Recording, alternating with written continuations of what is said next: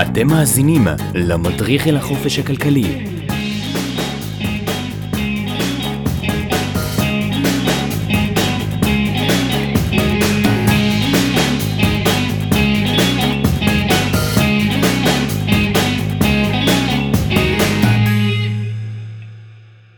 טוב אלכסי, אז בואו בעצם נעבור לחלק השני של הפודקאסט שלנו, וזה מה הסוגים השונים של נדל"ן שיש לנו.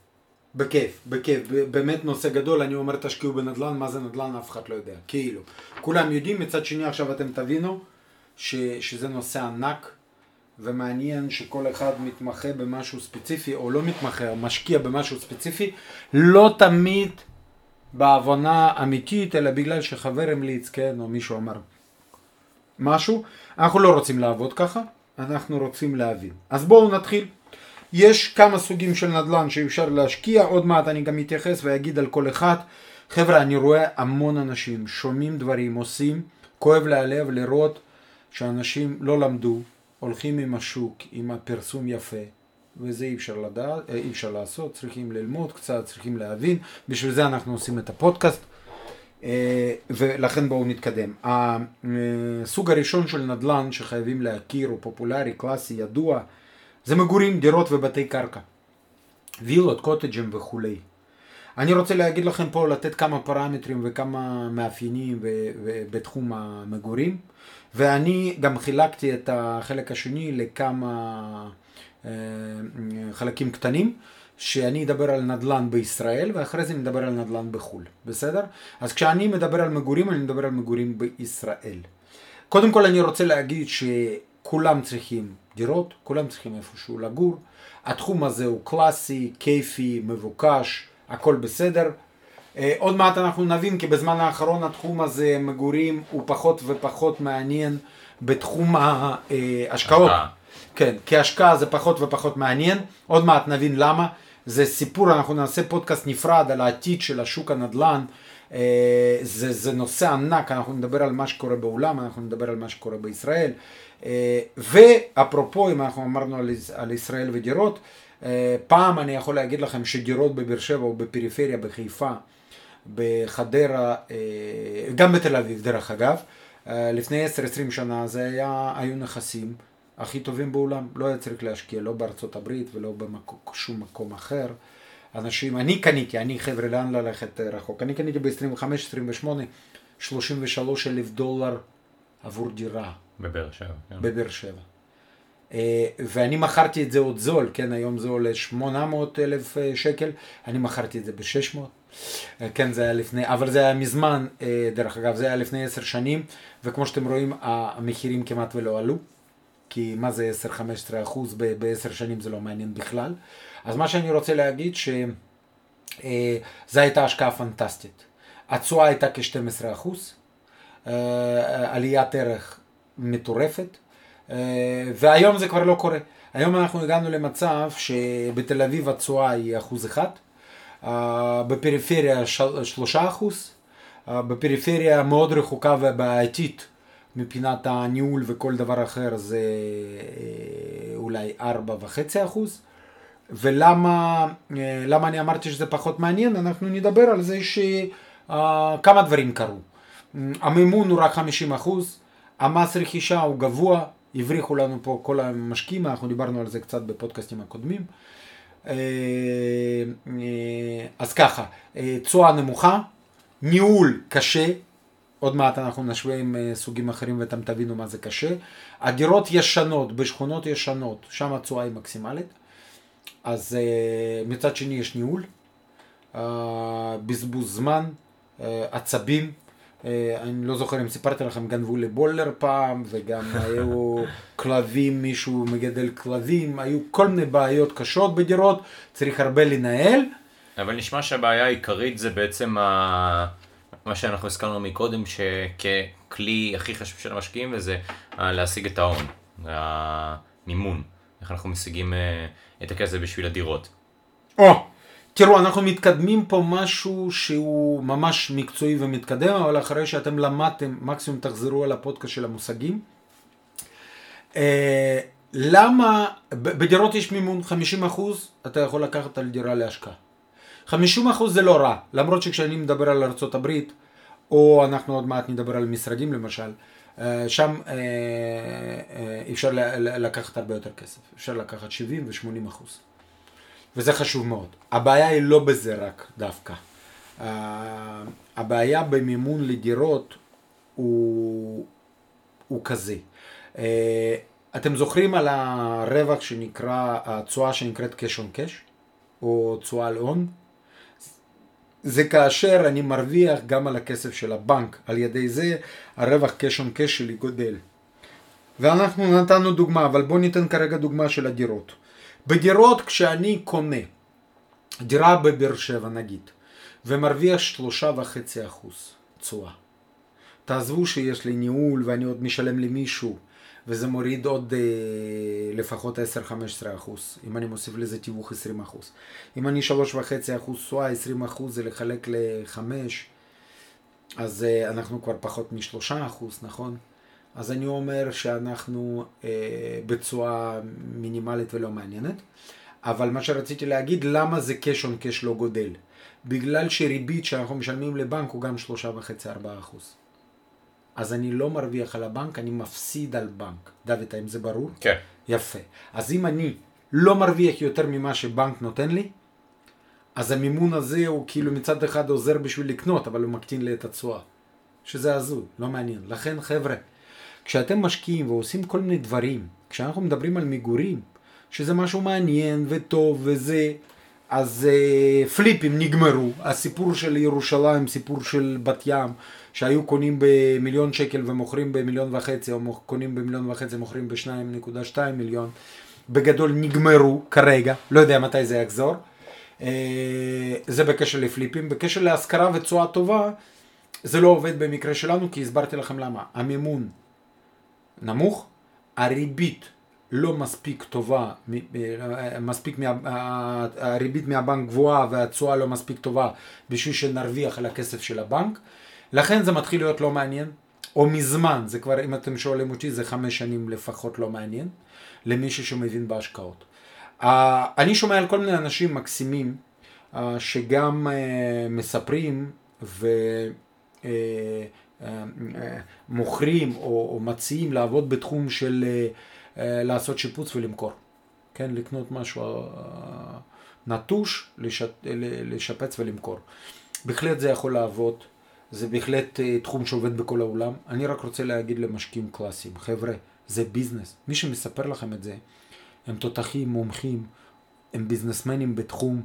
זה כמו שאני עכשיו אגיד לכם שאני, אלכסיי, עם החברה שלי ריקום, יודעים לעשות קבוצות רוכשים ולקחת קומות ולהגיע לפרויקטים. ולחלק נכון, ואני לא רוצה לספר לכם כמה למדתי וכמה קשה, איך אני מחלק ואיזה מדידות. ואיך אני אה, אה, מחבר אה, עשרה אנשי עסקים שמתוכם גם עורכי דין וכולם מסכימים להיות במושה ולקנות ואחרי זה לבנות להם נכון ולהשכיר או למכור. אם אני אגיד לכם חבר'ה הנה זה מה שאני עושה. אם מישהו ממי ששומע אותי עכשיו חושב שהוא לעשות, יכול לעשות אותו דבר אז הוא טועה. לא בגלל שהוא פחות חכם ממני אלא בגלל שהוא צריך לפחות עשר שנים ללמוד את זה, ולהיות מוצלח בקטע הזה כמוני, כי אני מכיר המון יועצי נדל"ן, מתווכים שמנסים לעשות דברים כאלה, והם לא מתקרבים למה שאנחנו עושים. כי, כי זה החיים, יש הרבה דברים שאני לא יודע לעשות, ויש הרבה דברים שלא יודעים לעשות כמו שאני עושה. אז כשמישהו אומר לכם, תקנו דירה, תשפצו, תמכרו, זה באמת אפשר, אבל לא במקרה שלכם. אתם צריכים לעשות בזה משרה מלאה. מי שעושה את זה בערב, יש לו שעה אחרי שהוא חוזר מעבודה, מאוניברסיטה, מבית חולים או משהו, והוא יחפש נכסים, וידע מה לקחת, וידע לשפץ, וידע לעבוד ולמכור וזה, הוא טועה, חבר'ה. אז אני מאוד מכבד אנשים האלה שמוכרים את הקורסים ומסבירים איך לעשות ביזנס ולקנות ולמכור.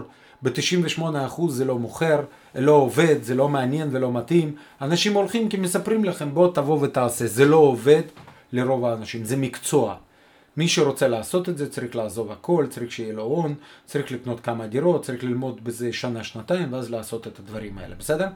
אז כל הסיפור הזה וחלום שאני אקנה דירות ואתחיל למכור ולעשות בדרך כשאני עושה את זה במשמרת שנייה או שלישית, זה לא עובד, בסדר? זה לא עובד, הכל בסדר, מתקדמים. אז זה כרגע היה סיפור על הדירות ומגורים בישראל. הפליפים היום לא עובדים, התשואה היא מינימלית, הניהול נדרש, אה, וזה בגלל שזה פריפריה ובניינים ישנים, מימון לא נוח, תשואה נמוכה. אז לכן אני לא משקיע בדירות, לא ממליץ לאף אחד לא להשקיע בדירות, מהסיבות אובייקטיביות. ודרך אגב, באמת משקיעים שמבינים בעניין לא משקיעים בדירות כבר 5-7 שנים.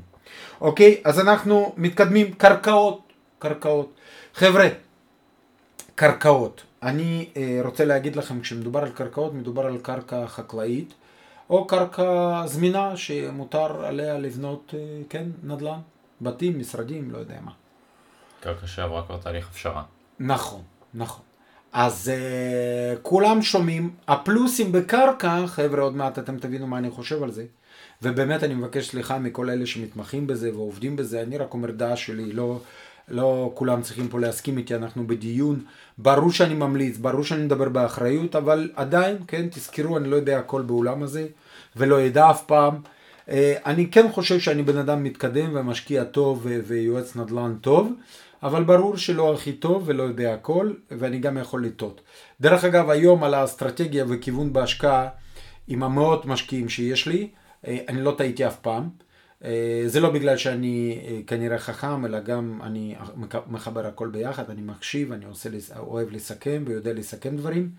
וכנראה גם יש לי מזל אולי, גם למרות שאומרים שמזל בא לאלה שמגיע להם מזל, אבל לא חשוב, זה כשאתם תגידו עד היום הכיוונים שהחלטתי והבאתי את הלקוחות שלי, אנחנו לא טעינו והלקוחות שלי לא הפסידו כסף אף פעם, לפי מה שאני זוכר, כן? שימשיך ככה. בדיוק, תתעטפו שימשיך ככה. הקרקעות. Uh, הקרקע היא מעניינת רק משני סיבות.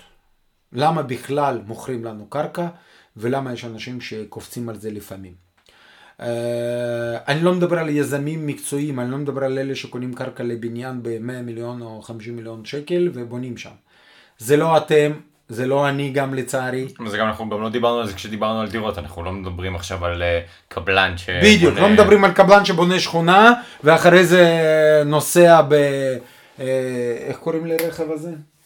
נו, ריינג' uh, רובר וכל מיני כאלה. יש כאלה הרבה ואנשים מצליחים וקבלנים טובים ו- ו- וטוב שכך ואנחנו מרוצים. אבל זה אנשי עסקים, זה, זה לא אנחנו. אבל זה אנשי עסקים גדולים, רציניים, זה לא משקיעים אה, כמוכם כמוני. שקונים בית בארצות הברית, או קונים דירה בדלת, או קונים משרד שם או פה. אנחנו מדברים על משקיעים שמשקיעים אה, מאות אלפי מיליון, שניים, שלוש, ולא מאה מיליון ולא מאתיים מיליון.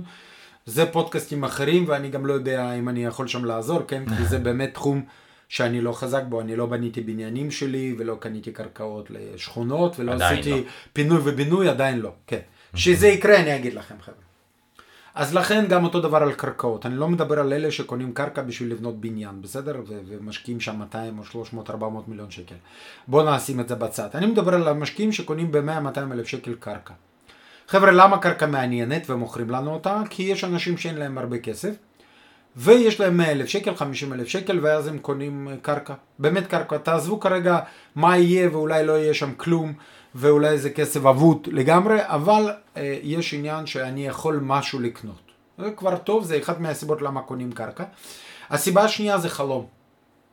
אנשים קונים חלום, אם אני יכול לקנות ב-50 אלף שקל, 100, 200 אלף שקל אה, קרקע, וכל לילה לחלום על זה שאישרו שם לבנות בתים ואני אמכור אותה בשני מיליון שקל, או יקבל שם דירה שעלתה לי, לא יודע, 400 אלף שקל במקום 2 מיליון שקל, כן?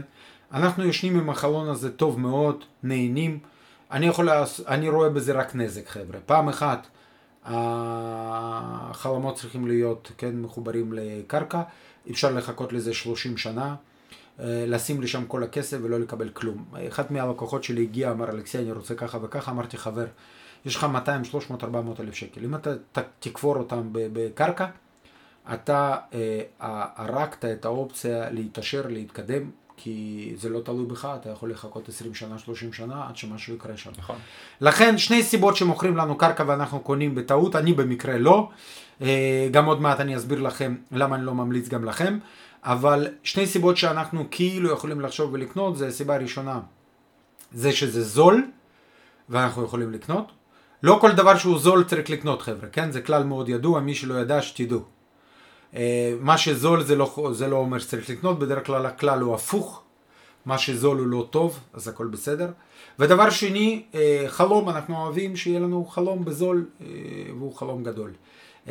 עכשיו, למה לא לקנות קרקע? חבר'ה, מי שקרא את רוברט קיאסקי פעם, שזה ספר תורה למשקיעים, זה בסיס של הבסיס, שם כתוב, כל נכס שאתם קונים להשקעה, יש בו כלל שהוא כלל הראשון שאומר האם אתם יכולים לקנות את זה כהשקעה או שאתם עושים שטויות. הכלל הזה אומר שהנכס, אם גם קניתם אותו בשביל הספיקולציה שהוא יגדל, ויעלה במחיר וכולי, הוא חייב להיות שכיר. זה אומר שאפשר להשכיר אותו ולקבל תשואה כל חודש. זה הכלל, מי שלא קרא אבא עשיר אבא עני, או מדריך להשקעות של אבא עשיר אבא עני, חבר'ה, דברים בסיסיים, תשקיעו בעצמכם, כי אתם עובדים 20 שנה, מרוויחים 100 אה, אלף דולר ואחרי זה מפסידים הכל בגלל שלא השקעתם ולא הקשבתם לפודקאסט הזה או לא קראתם ספר, יש דברים בסיסיים שצריך לעשות. אז מי שקרא את הספרים הבסיסיים שכל ילד היום יודע שצריך לקרוא, הוא יודע שקרקע לפי ההגדרה של נכס להשקעה נדל"נית אה, הוא, היא לא מתאימה, לא מתאימה. זה משחק. מי שרוצה לשחק, שייסע ללס וגאס, ישחק בגדול ויפה, זה, זה יותר טוב מלקנות קרקע, ושבאמת יסלחו לי הרבה משווקים שמשווקים קרקע בארצות הברית. אני פה אומר דעה שלי, אה, בישראל סליחה, אני אומר דעה שלי, אני רוצה לעזור לאנשים ולא אכפת לי אם זה למישהו מפריע. או מישהו שמוכר קרקע ולא מבין מה שאני אמרתי, הוא לא עושה את זה בכוונה ולא משקר לאנשים ולא גונב אנשים, אבל יכול להיות שהוא לא מבין. והוא מוכר מה שאנשים רוצים. דרך אגב, אנשים אוהבים, יש כאלה שאוהבים ורוצים, אז מה, לא ימכרו להם? הם רוצים לקנות קרקע, ויש אנשים שמוכרים קרקע. כן. אז מה, אני אגיד לא למכור ולא לקנות? אני רק אומר שאם אנחנו פה לומדים, אז לאלה שרוצים ללמוד ורוצים לשאול שאלות, ובוחרים מה לבחור, אז אל תעשו שטויות ואל תעשו מה שלא צריך לעשות, כי קרקע הוא לא נכס מתאים לפי הגדרות בסיסיות להשקעה. מתקדמים. אנחנו מדברים על התחום המסחרי, על חנויות. תחום מאוד מעניין, מתאים יותר לאנשי עסקים, לעצמאים, ויש פלוסים ומינוסים, התשואה פה יכולה להגיע ל-8, 10 ואולי יותר אחוז. החנויות הן, הן אה, יקרות יותר, זה חשוב לדעת, צריך יותר הון, זה עולה פי 2, פי 3 בדרך כלל יותר ממשרדים, ומתקרב למחיר לדירות. התשואה היא גבוהה, הנכסים הם יקרים מאוד, כי בדרך כלל זה, זה אה, חנויות ומסעדות אה, גדולות יותר. הבעייתיות העיקרית בחנויות זה עניין של סוג העסקים שיושב ושוכר חנויות, הוא סוג העסקים מסוכנים יותר, מסעדות, אני כבר לא אדבר איתכם על הקורונה, כן? כי זה קטסטרופה בכלל, כן. אבל אם אנחנו לא נתייחס לקורונה, נגיד אין קורונה, אין קורונה חבר'ה. חנויות זה הרבה יותר אה, מורכב מדירות למשל, אה, בגלל שמסעדות בהרבה מקרים, קחו סטטיסטיקה, לא יודע, 90 אחוז, 80 אחוז ממסעדות לא מצליחות, וכל הזמן אני רואה, כן, להשכרה, ועוד פעם שיפוץ מחדש, זה כמו משחק, זה מדהים. אני רואה שמוכרים שוארמה אצלנו שם בבסר 2, מוכרים שוארמה, ופושטים רגל אחרי חצי שנה, ואז נכנס מישהו אחר עושה בדיוק אותו דבר. זה תמיד הייתי נדהם מזה, כאילו עושים אותו דבר וחושבים שהם יעשו שוארמה כנראה לא יודע מה זה, מחתולים, מכלבים, למה זה יותר טוב, לא מבין. עושים אותו דבר ועוד פעם פושטים רגל, וככה עושים כל, כל חצי שנה, שנה, מדהים, מדהים, מדהים. אה, לכן אני אומר עוד פעם שזה כואב הלב, אבל זה, זה בלי קורונה, כן? אני לא מדבר על קורונה, זה לפני קורונה. העסקים האלה כמו חנויות ומסעדות הרבה יותר מורכב, הרבה יותר מסוכן, ולכן אפשר להיות חצי שנה בלי כסף ויש אה, עסקים שפושטים רגל בתחום הזה הרבה, ואז גם כשהזכרת אתה לא תקבל כסף. אז זה חשוב לדעת, זה, זה במובן הזה הנדל"ן הכי מורכב והכי מסוכן. אני לא מדבר על מה, עוד פעם על השחקנים גדולים שקונים, אה, כן, בונים ביג כן. ומזכירים. כן, אנחנו מדברים על חנות שבהחלט, אני יכול להגיד לכם שאצלנו ברמות בבאר שבע, יש אה, מרכז כזה מסחרי בשכונת רמות ד', חבר'ה זה שש שנים ריק. שש, שבע שנים, אני לא יודע, אני הייתי כבר 17 פעם פושט רגל, אני. אם אני הייתי קונה כזה שם 500 מטר משהו, חשבו על זה לקופת חולים או משהו וטעו וזה לא עובד. שש שנים, שבע שנים ריק, איך אפשר? מה, מה, מה זה ההשקעה הזאת? באמת. לא מבין את זה, אבל לא חשוב. אני פשוט אומר לכם שמי שכן אוהב את זה ועושה, להבין בזה, לעבוד נכון ולבדוק 700 פעם, כי, אה, כי, זה, כי זה מורכב יותר אה, בהרבה מהדירות וסוגים אחרים. מס- מחסנים. מחסנים, עוד פעם, אני, אני לא מדבר על מחסנים קטנים, מחסנים גדולים. זה יכול להיות מעניין, בזמן האחרון זה מעניין, כי כולם פה אמזון ומדברים על זה שאנשים יזמינו ממחסנים, כן? כן. בלי לבוא לחנויות. מחסנים זה, זה, זה כיף. שוק שבארצות הברית הוא כן, הוא פורח, הוא מאוד חזק נכון, נכון. נכון, גם כן. בישראל, גם בישראל, למרות שאנחנו כאלה קטנים ומרוחקים, אבל זה בטוח אה, יעבוד וזה עובד, אבל עוד פעם זה תחום של הגדולים חבר'ה. קונים ממש מרלוגים כאלה, אתה יודע, אלפי כן. מטרים, זה לא אנחנו חבר'ה, זה אולי עשרות מיליונים, אולי מאות מיליונים. אה, זה בדרך כלל אה, לא רוב המאזינים שלי פה במקרה, כן. הם לא הולכים לקנות את זה, זה משקיעים מאוד מאוד גדולים שיש לה, ש, ש, כן, שיכולים לקנות כזה דבר, ושם זה יכול לעבוד. חניות, חניות. חניות זה נכס מדהים. אני אומר, חבר'ה, מישהו שומע, שומע אותי עכשיו, חניות למשרדים זה סוג נכס הכי טוב להשקעה בעולם, אני חושב. זה, זה פעם אחת. למה? כי תמיד מבוקש, תמיד נדרש, תמיד עולה במחיר ולא דורש... אה, תחזוקה. תחזוקה, באמת. אפרופו אני פונה לכל המשקיעים שאומרים, כשאני מביא להם נכס, אומרים, לא יפה, נוף לא יפה. למה זה לא יפה? למה ככה לא יפה? אמרתי, אתה קונה יפה או כסף? אתה, מה אתה זה? החנייה, חבר'ה, זה נכס הכי לא יפה שהוא יכול להיות, והוא הכי כדאי כהשקעה. אתם מבינים מה אני אומר? אז המשקיע שבא, לא, בדרך כלל כאילו לא... אין, אה, לא, כן. לא, אין קשר בין יופי ל... ל לא, לא רק. המשקיע, גם ה... בעצם אה, הסוחר, מי שרוצה את החנייה, מה אכפת לו אם יש ליד זה עמוד או ש... או שיש... הנכס הכי לא יפה, אה, לפעמים בלי קליטה, לפעמים גם עם ריחות לא, לא טובים, מה שאתם לא רוצים, הוא נכס הכי טוב להשקעה. עכשיו, מה הבעיה עם זה? הבעיה עם זה שהיום אה, כולם הבינו את זה, או לא יודע למה זה קרה, נכסי, חניות למשרדים אי אפשר לקנות בלי משרדים. אז מי שרוצה לעשות את הקומבינה הזאת, אני פעם עשיתי את זה, היום זה פחות ופחות אפשרי. אפרופו עתיד של הנדל"ן, אנחנו נדבר על זה מה משתנה, כי באמת הכל משתנה ומאוד מהר.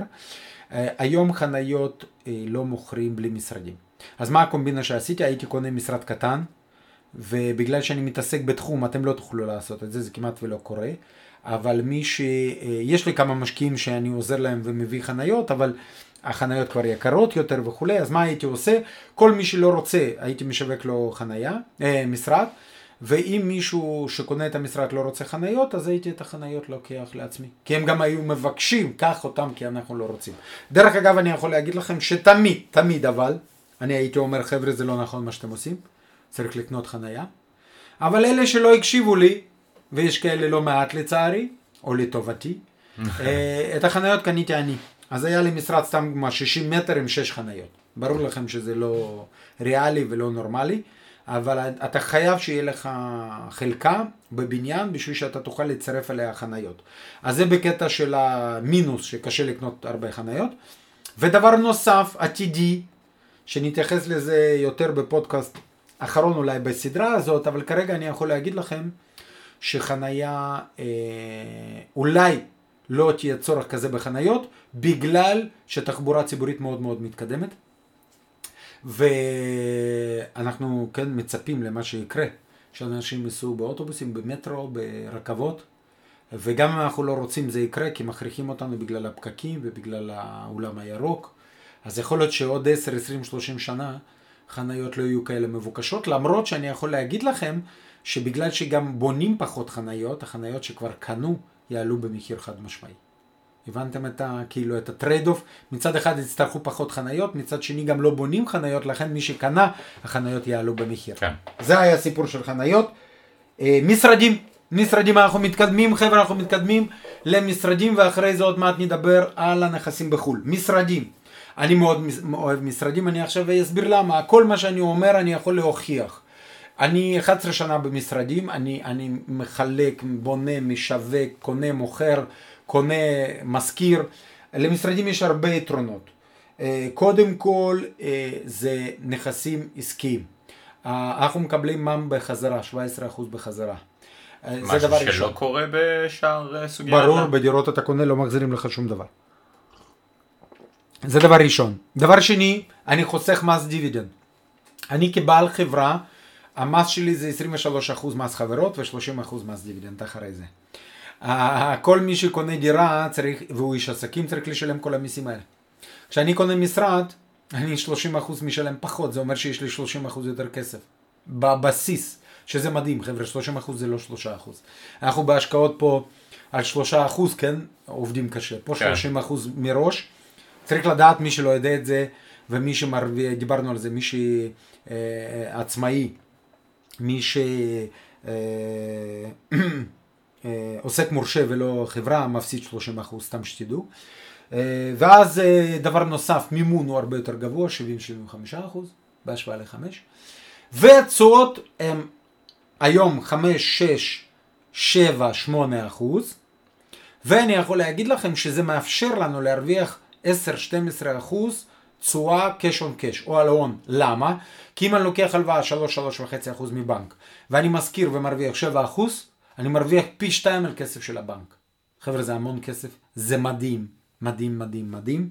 זה יתרונות של המשרדים.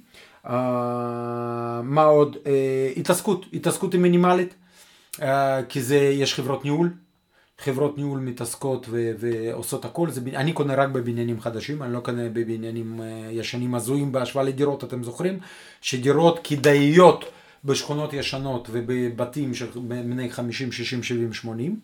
מה שלא קורה במשרדים, אני קונה בבניינים חדשים, כולם בדרך כלל הכי חדשים על הנייר, ואחרי חמש, שבניין הוא בין חמש עשר, אני מתקדם לבניין חדש. אז אני כל הזמן בחדש, במבריק, ביפה, ביוקרתי. אז זה גם יפה, ואין ניהול, אין ניהול, לא צריך לעשות כלום, זה גם פנטסטי, כי חבר'ה, מי שאיש עסקים, מי שמשקיע, מי שיש לו כסף, מי שרוצה לחיות טוב, לא מחפש עבודה. אנחנו לא מחפשים להתעסק, להחליף מנעול, לפתור בעיה עם בולר, או אה, לפתור נזילות מהשכן מלמעלה, או לטפל בנרקומנים, או מגדלי כלבים. מניסיון אתה אומר. כן, כן, אני אומר את זה מניסיון. מינוסים, בואו נדבר על מינוס במשרדים, כן, כי אתם אוהבים אה, גם לשמוע מינוס, מה אני צריך להיות אובייקטיבי. המינוסים הם ככה, משרדים אה, נכסים גדולים יחסית, וצריך יותר כסף בשביל להשקיע. אה, עדיין הרבה פחות מדירות, דרך אגב, אבל פשוט עדיין, אני אומר, אם אנחנו משווים את זה מקרקע, כן, זה הרבה יותר יקר. אה, מצד שני הון נמוך, כן, 30 אחוז, 30 אחוז ממיליון שקל או משני מיליון שקל, זה 300 או 400, 500, 600 אלף שקל. אה, מינוס נוסף אה, זה ארנונה גבוהה. אם הנכס שלנו ריק, אנחנו צריכים לשלם דמי ניהול וארנונה. חבר'ה, אני רוצה להגיד על זה משהו, כי הרבה אנשים מדברים על זה כמינוס. קודם כל זה מינוס בטוח, אבל אני יכול להגיד לכם שנכסים שלי, אני לא הרבה שנים, רק 11 שנה בתחום, נכסים שלי, תנו לי שנייה, אני חושב על זה, נה, נה, נה, נה. חודש לא היה ריק. חודש. לכן כל הסיפור של המינוס דמי ניהול וארנונה מבחינתי לא קיים, כי מי שלא יודע לעבוד ולא יודע להשקיע, אז תשאלו אותי, כן? אבל אל תעשו שטויות, כי כן, סיכון למי שלא יודע הוא מאוד גבוה. מסכימים איתי? מי מה- שלא יודע, מסתכן מאוד, זה, מה- זה ברור. אבל מה בעצם, כאילו עוד אני מניח שאנשים מקשיבים בבית שואלים את עצמם, אבל מה בנוגע ל... למי משכיר את הנכס? כי כאילו זה עוד משהו שרלוונטי לחלק א', שהיתרון בבורסה זה שלפחות אתה כל הזמן מרוויח. גם אם אתה מרוויח 10 אגורות, אז אתה מרוויח. אבל נגיד עכשיו אנחנו, זה, זה משותף לכל התחומים השונים של הנדל"ן, אנחנו הרי צריכים מישהו שייצור לנו את הרווח, אנחנו צריכים מישהו שנשכיר לו את הנכס שלנו. אז האם זה יכול להיות סיבוך, האם זה יכול להיות קשה, האם אה, אנחנו צריכים לקחת בחשבון את זה שהנכס שלנו יכול להיות ריק. אה, היא שאלה פנטסטית, אבל אה, ככה גם בדירות. אה, אתה צריך להביא בן אדם שישלם את הסכום בדירה ישנה, בבניין הזוי, בשכונה ד' בבאר שבע. גם לא טריוויאלי. אתה פשוט בודק שוק, ויודע שסטודנטים, בשביל לחסוך כסף ולהיות קרוב לב... לאוניברסיטה, משלמים את הכסף ויושבים בבניינים ישנים. אותו דבר פה. אם אני קונה בבסר שלוש או ארבע, והיום בלייב, משרדים. חבר'ה, למה אני יודע שזה יעבוד? איך אני יודע, דוד? כי זה מקום בין הכי סקסיים בישראל, האיש עסקים. הוא רוצה לשבת בבניין יפה? הוא רוצה לראות נוף לים או לפארק? הוא רוצה שיהיה לו חדר כושר, הוא רוצה שיהיה לו קניון, כן, מתנות עניינים. שירותים בקומה. הוא יוקרה, כן, שירותים בקומה, יוקרה, יוקרה, יוקרה, כיף, מרכז, קניון איילון, כן, אז אנחנו רכבת. בעצם, אז אנחנו בעצם אומרים שכן, כמובן שקיים סיכון, אבל מתי שאנחנו עושים את הכל by the book, ומתי שאנחנו נכון, אה, עושים אין את כל סיכון, השלבים כן. נכונים, אז זה מקטין בצורה מה עכשיו דרסטית סיכוי שיש לי משרד קטן במגדלי ארבעה או מגדלי אלון, 100 מטר, או במידטאון, או זה, מה הסיכון, אה, סי- סי- סיכון שלי יש שם? אין, הוא לא קיים. צריך ממש להיות טיפש, ומשקיע לא מנוסה, ומשקיע שעושה רע לעצמו בשביל לא להשכיר, אתה יודע, ממש לעשות משהו אגרסיבי לא נכון, בשביל לא להשכיר בבניינים במרכז תל אביב, או בבורסה, או בזה. ברור שאם בנו לא נכון, והגמר הוא נמוך, ו- ו- והכל הזוי, וקנו משרד שהוא הכל פנימי, עם 700 עמודים, עם ממ"ק בפנים, עם בלי ש- שירותים, ואתה יודע, כל, ה- כל אז כן, הדברים. אז זה, זה בדיוק מה שאני אז אומר. יכול להיות שלא אנחנו- הזכירו אותו. כן, אבל אם אנחנו עושים את זה עם בן אדם ש, שיודע, או שיש לנו את הידע כמו שצריך, אז אנחנו בעצם ממזערים את הסיכון הזה. בכל דבר, בכל דבר. דרך אגב, גם בבורסה אני מניח שיש אנשים שמרוויחים המון. אבל בשביל להגיע למצב שאתה מרוויח בבורסה המון, זה רמות אחרות לגמרי של האינטליגנציה בתחום ו- ו- ורמת הידע. בנדל"ן בשביל להגיע לרמות גבוהות, אפשר ללמוד פי עשר פחות ממה שלומדים בבורסה, כי זה תחום הרבה יותר באמת מורכב וריסקי, ואם אנחנו מדברים על כל האלגוריתמים וכל הדברים, זה מקצוע מאוד מאוד מורכב וענק, ובהחלט יש אנשים שעובדים ומרוויחים מיליונים ומיליארדים, אבל זה, זה משהו אחר ספציפי. בנדל"ן אני אומר לנו, לרוב זה יותר נוח, יש מה ללמוד ויש איפה לטעות והכל, אבל הרבה יותר ברור והרבה יותר פשוט, אמיתי אמיתי, והרבה פחות מסוכן. אוקיי. אז אנחנו סיימנו עם משרדים, אמרנו על ארנונה וסיכונים האלה, ולמצוא דייר, לא למצוא דייר, ברור שאם עובדים נכון, הכל בסדר. אם אה, בכל תחום, אם אתה לא בסדר, אז זה לא עובד. נכסים, אנחנו סיימנו בישראל, ואם אני אעשה סיכום קצר, קטן, אם אנחנו מדברים על משקיעים לא גדולים, אה, פרטיים, אז אני אומר שלקנות דירה בפריפריה, לא כזה רווחי, אבל יותר טוב מכלום, ואנשי עסקים, עצמאים, אין משהו שיכול להתחרות עם המשרדים, אם לעבוד נכון וחכם. אה, אני יכול להוכיח, כן, במקרה שלי, שכל הנכסים שלי עבדו עד היום, וכל הלקוחות שעבדו איתי, מה שאני יודע, כן, יכול להיות שמה שאני לא זוכר ולא יודע, כולם עובדים והכל עובד פנטסטי. זה אומר ומוכיח חד משמעי שזה עובד. עם כל הקורונה וכל הסיפורים וכל הרבה משרדים ושזה מורכב ושזה מסוכן וזה ברור. אני אומר חבר'ה, מה שלא כדאי ולא מסוכן לא מעניין. יש אנשים אומרים אבל דירות זה לא מסוכן, זה נכון, אבל אם אני לא מרוויח למה אני אעשה את זה? נכון. אם זה לא מרוויח כסף ולא מסוכן, אז למה זה מעניין בכלל? זה לא מעניין. אני רוצה לעבוד איפה שמסוכן, ללמוד, לעשות שלא יהיה מסוכן ולהרוויח הרבה כסף. ככה נראה לי עושים עסקים. לא עושים מה שלא מסוכן ולא מביא כסף. זה נראה לי קצת אה, לא חכם ולא הגיוני. נכסים בחו"ל. חבר'ה, נכסים בחו"ל, תחום ענק. אנחנו בפודקאסט הגענו למקום שמעניין להרבה אנשים. אני בקורונה, כן, אנחנו כבר כמעט שנה בתחום. גם בארצות הברית עובדים יפה, אני קניתי בית, כבר הרבה לקוחות, אנחנו כל שבוע עכשיו בזמן האחרון סוגרים בית בארצות הברית. יש לזה סיבות, יש לזה סיבות, ארצות הברית. בארצות הברית אני לא, יחל, לא, לא אחלק בין אה, מסחרי ל, למגורים, הקונספט אותו קונספט, מבחינתנו אה, פלוסים בחו"ל. פלוסים בחו"ל זה שאין מס רכישה ברוב המקרים, הפלוס בחו"ל שהתשואות הן גבוהות, אני בארצות הברית בממפיס, אנחנו עובדים ומביאים, אני, אני מרוויח היום, חבר'ה, אחרי, אני מרוויח 15 אחוז, אה, נקודה שתיים לפני הוצאות, אחרי הוצאות אני מרוויח 11 וחצי אחוז, אין דברים כאלה. הסכומים, הון עצמי, הון עצמי נדרש אה, נמוך, אפשר מ-150, אנחנו עכשיו סגרנו עסקה עם, עם בחור מקסים שחיכה חודשיים, חיכה לי שיביא אני, עוד מעט אני אסביר למה, אה, נכס, הוא קנה ב-160 אלף שקל אני חושב, נכס שמביא אה, 12 אחוז.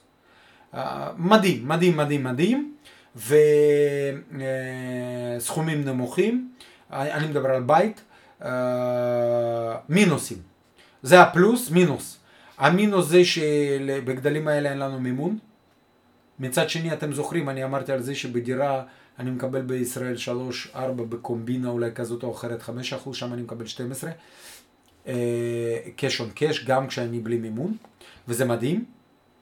אה, פלוס הוא, המינוס, אה, הפלוס למינוס הזה זה כשאתם קונים חמישה, עשרה בתים ומגיעים לחצי מיליון דולר, אתם יכולים לעשות refinancing ולקחת, לשעבד את הנכסים ועל זה לקחת כסף ולקנות. זה מדהים. מי שגם מעניין אותו אחרי אה, מיליון דולר, אתם יכולים לקבל גרין קארט, למי זה מעניין, למה לא? אה, ומינוס נוסף, ניהול. ניהול. חבר'ה, זו בעיה הכי גדולה בנכסים בחו"ל. אנחנו לא רואים, לא מבינים. כשאתם באים וקונים איתי משרד, אתם, אתם גם יודעים שאני פה ואני קל לבדוק את זה ולראות שהכל עובד והכל פנטסטי ואנחנו פה כולנו קרובים. אם צריכים לבוא, אתם באים, הכל פשוט. חבר'ה, מי שלא יודע לנהל, גם כשמצאתם חברת ניהול וגם אולי היה לכם אה, מזל, הם לא מתאבדים בשביל להזכיר לכם. הם לא מתאבדים בשביל להביא מחירים הכי טובים לשיפוט, זה לא מעניין אותם. חברות ניהול, הם לא עושות קומבינה בחו"ל, הם לא מרוויחים כמו שצריך, שתדעו, אני מספר לכם סודות שלא כולם יספרו לכם.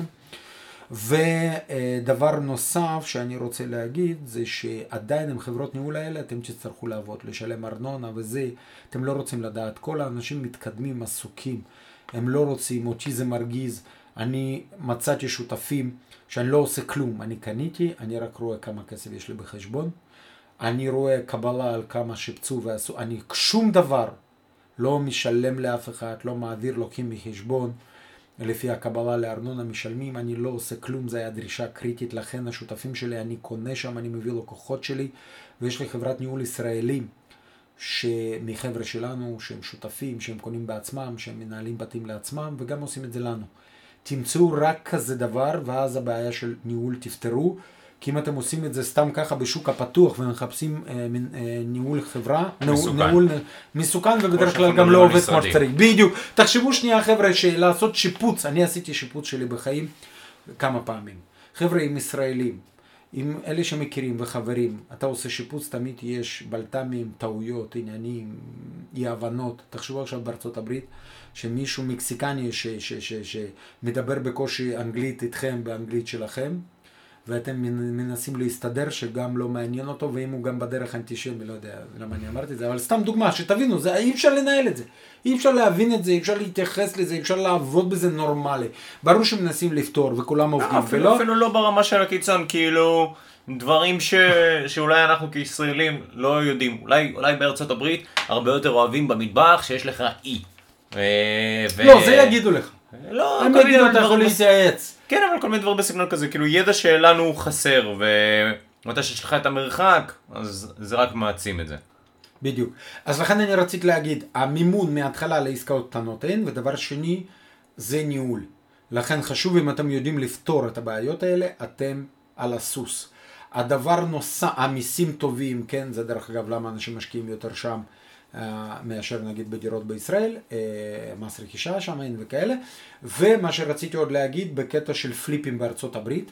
חבר'ה, פליפים בארצות הברית, כשאנשים קונים אה, שם ובונים ומוכרים, גם לבדוק תוצאות, לבדוק עם, עם מי אתם עובדים, לראות, לדבר עם ממליצים שקיבלו כסף והכל עבד. למה? כי התחום גם, כן, מרחוק, קשה, ולהתחבר גם לגדולים והכי טובים שעובדים בארצות הברית הרבה. ויש להם אה, תוצאות והוכחות לזה שהם עובדים נכון. קבלות. בדיוק, קבלות, מה שנקרא. זהו, אני רואה, דוד, נכון שאנחנו דיברנו על כל הסוגים, זה היה פודקאסט מאוד מאוד חשוב, אני רציתי שתשמעו קרקעות, דירות, משרדים, חנויות. אני לא ראיתי פודקאסט כזה, לא שמעתי, כן, שנוגע בכל הסוגים של הנכסים, מסביר דברים, ומדבר על תשואות, ומקומות, וסיכונים, ופלוסים, ומינוסים. חשוב שתשמעו כי יש אנשים שעושים כל דבר, מי המליץ, מי אמר, בלי ההבנות האלה. אני בטוח שתיקחו מזה המון ופשוט תעשה פה, תעשו פחות טעויות ותרוויחו יותר, זו הייתה המטרה, כן, זה של כל הפודקאסטים שלנו. לגמרי. מה אתה אומר דוד? לגמרי. אה, יש הרבה דברים אה, מאוד מעניינים, אני חושב שיש לנו עוד הרבה מאוד מה ללמוד, אבל אני רוצה מאוד להודות לך אלכסי, תודה רבה על הזמן שלך. אה, אנחנו מזמינים אתכם, הצופים, המאזינים יותר נכון, היקרים שלנו, לכתוב לנו בתגובות בפייסבוק, בעמוד שלנו בריקום או בעמוד אה, של אלכסיי, מה אתם חושבים, איזה, איזה עוד נכסים יש, אולי פספסנו, לא נראה לי אנחנו כל כך הרחבנו, נראה לי שאין. מה אתם מעדיפים. וזהו, ותודה רבה. ואם אהבתם את הפרק, אז אנחנו מזמינים שתשתפו את החברים שלכם ותיתנו לנו לייק ותגידו מה אתם חושבים, איך אנחנו יכולים להשתפר. ותודה רבה לכולם.